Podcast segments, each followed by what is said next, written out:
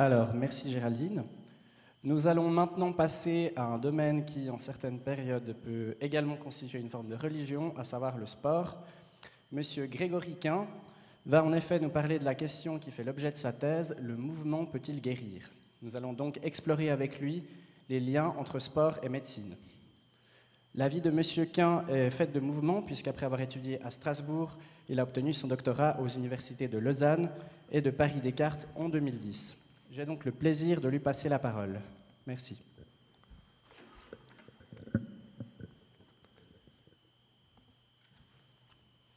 Alors, bonjour. Alors, tout d'abord, euh, je voudrais vous faire part de mon, de mon honneur, de mon plaisir d'être là, de représenter euh, la, la, faculté des SSP, du coup, et plus particulièrement l'Institut des sciences du sport. Et donc, je vous parle ici en tant que premier docteur en sciences humaines et sociales de cet Institut des sciences du sport à Lausanne, institut qui est en train de se développer donc voilà, c'est un double honneur pour moi de venir vous parler là euh, de, ma thèse. Donc.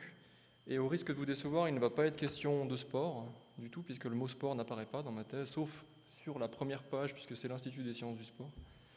Sinon, il est bien question de mouvement, d'exercice physique, d'activité physique, ou alors de pratique d'exercice corporel, qui est le, le concept que j'ai retenu en tout cas dans ma thèse. C'est donc un premier point à retenir il n'est pas question de sport, et même si pendant les Jeux Olympiques cet été, voire pendant l'Euro de football, le Tour de France, on nous a ressassé que de tout temps, l'homme a fait du sport, non, de tout temps, l'homme s'est mis en mouvement, a utilisé le mouvement, les exercices, mais il n'a pas fait du sport. Le sport est le produit d'une révolution, la révolution industrielle, en Angleterre au XVIIIe siècle.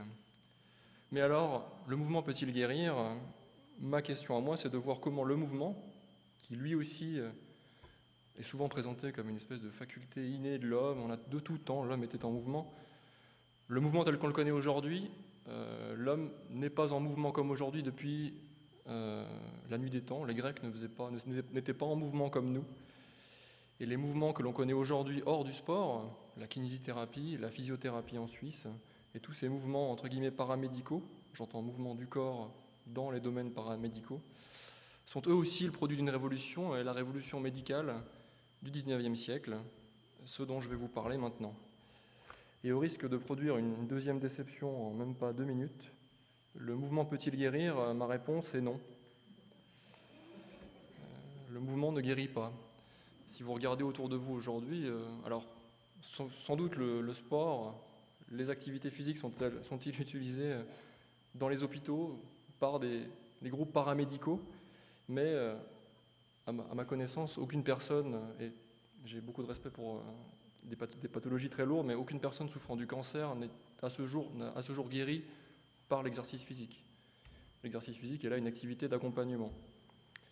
De la même manière, euh, l'obésité, aujourd'hui, est souvent, euh, on nous dit, voilà, il faut se mettre en mouvement, alors comme ça on sera moins gros. Il me semble que l'obésité n'est pas soignée, ce n'est pas vraiment une pathologie au sens médical du terme, mais là aussi, le sport n'est pas forcément euh, une sinécure. Preuve en est, si vous faites du sport, vous allez dépenser de l'énergie, et si du coup vous mangez plus parce que vous avez plus faim, vous allez devenir plus gros. Donc, voilà.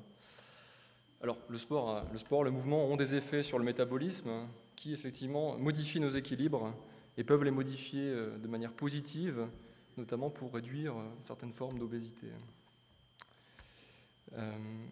Donc voilà, mais je vais essayer d'être un petit peu plus. de repartir vers peut-être un oui, qui sera peut-être, vous me direz si je vous ai convaincu à la fin. Est-ce que le mouvement peut-il guérir? Alors pour ce qui m'intéresse, ce qui m'a intéressé finalement, c'est d'identifier dans cette thèse, hein, puisque le mouvement peut-il guérir, c'était le titre un petit peu pour euh, faire vendeur, titre qui sera peut-être sur le livre un jour.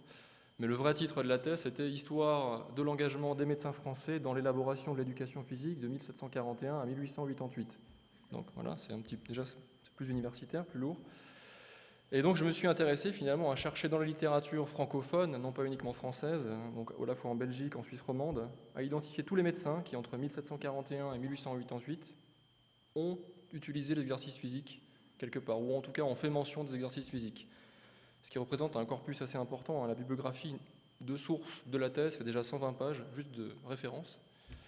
Donc j'ai identifié tous ces médecins et j'ai essayé de les mettre eux aussi en mouvement, de les répartir dans leur espace, et surtout de m'intéresser à ce à quoi ils s'intéressent, qu'est-ce qu'ils essayent de soigner, puisque finalement, ma thèse, c'est plutôt l'histoire d'un fantasme, soit guérir par le mouvement, ou alors plutôt l'histoire du dicton, c'est l'intention qui compte.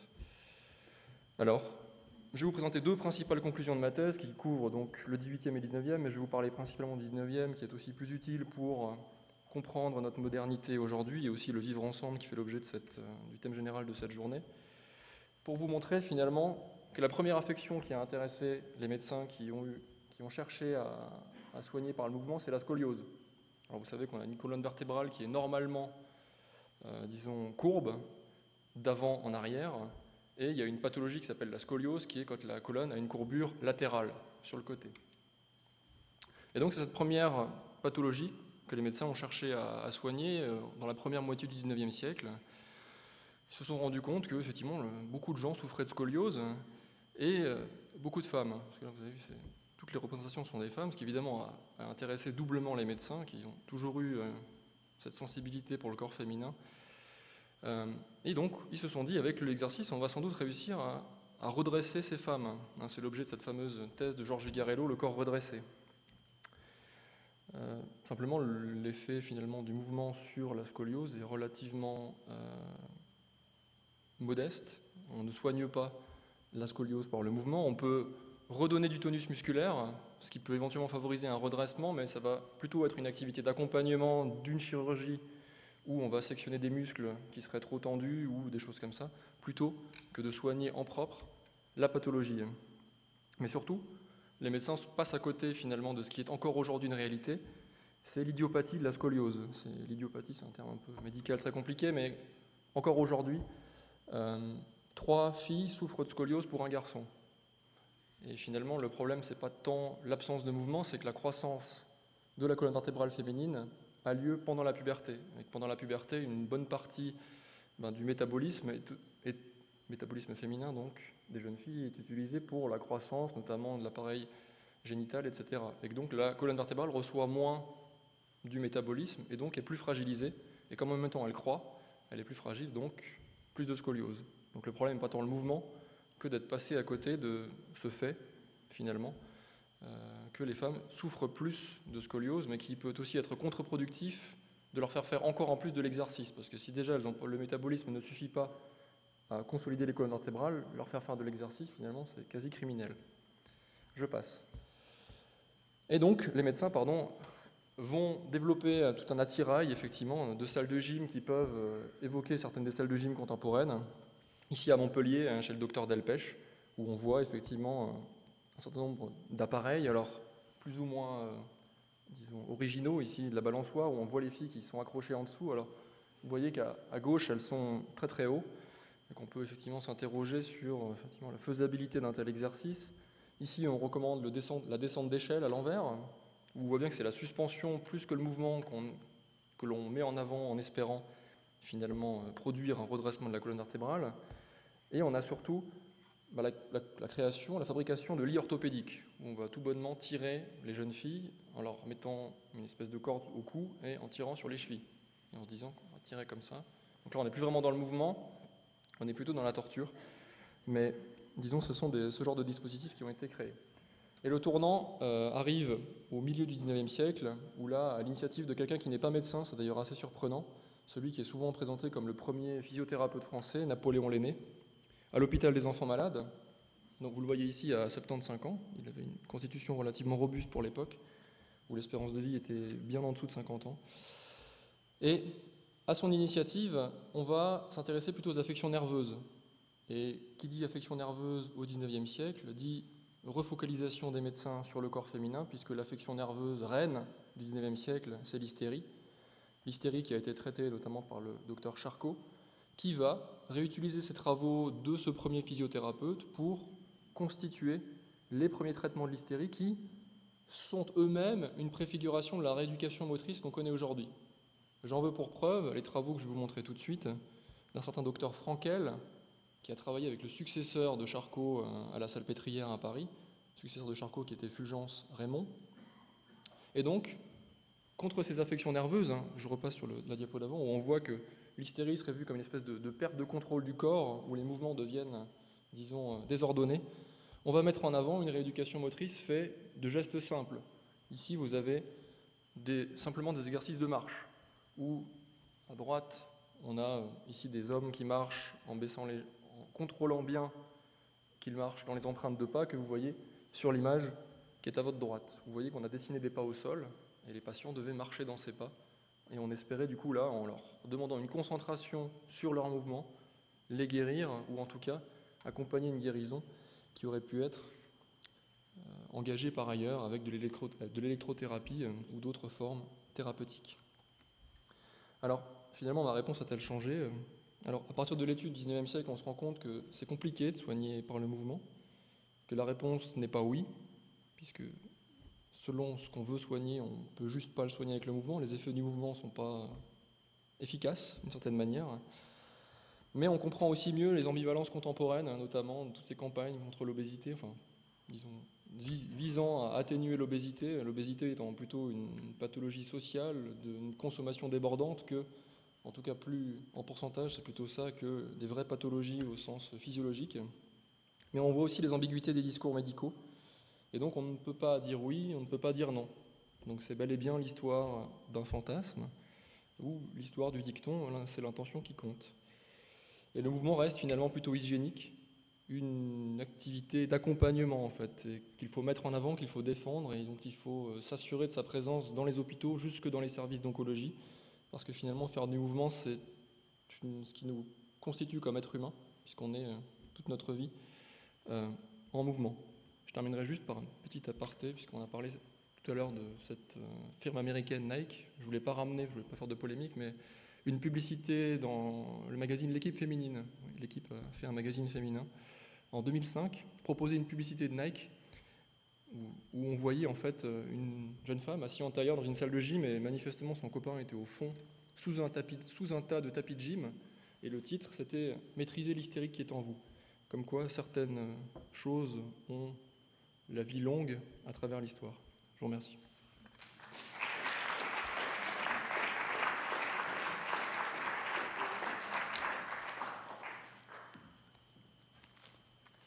Merci beaucoup. Alors, je laisse la parole maintenant à vous, public. Euh, s'il y a des questions dans la salle, nous sommes à votre écoute.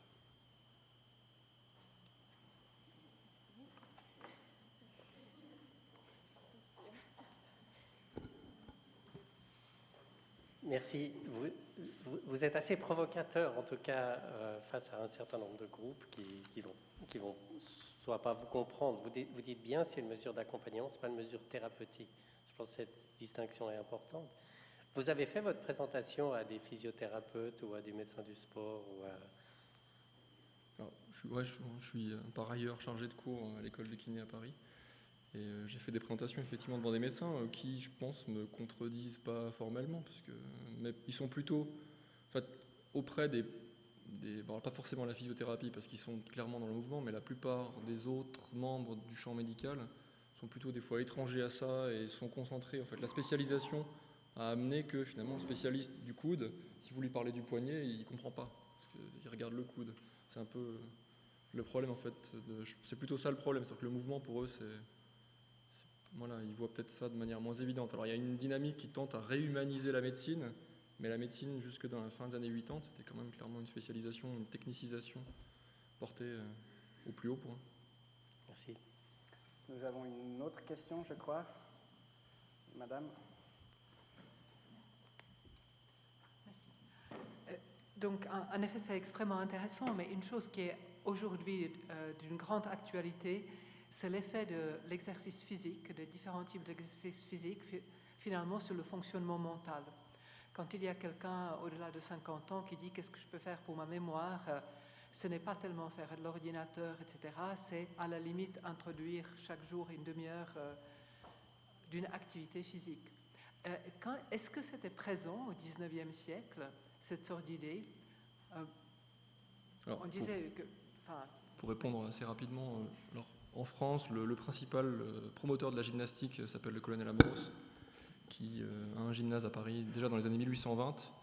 Et le médecin responsable de, ce gymnase, entre guillemets, c'est Casimir Brousset, donc le fils de François Brousset, et on est proche des travaux de Gall sur justement le cerveau, les bosses sur la tête, etc., la phrénologie. Donc oui, le cerveau en fait est toujours présent.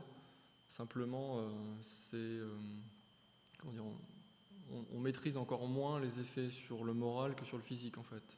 On se rend bien compte que sur le physique, sur certaines affections, c'est difficile de mesurer, mais sur le moral, on est encore plus dans le fantasme en fait, j'ai envie de dire. Ils ont ça en tête, si je peux, si comme ça, mais c'est plutôt un discours euh, philosophique sur les bienfaits supposés de l'exercice physique. Eh bien, merci. Nous allons passer à la présentation suivante. Je cède donc la parole à Géraldine.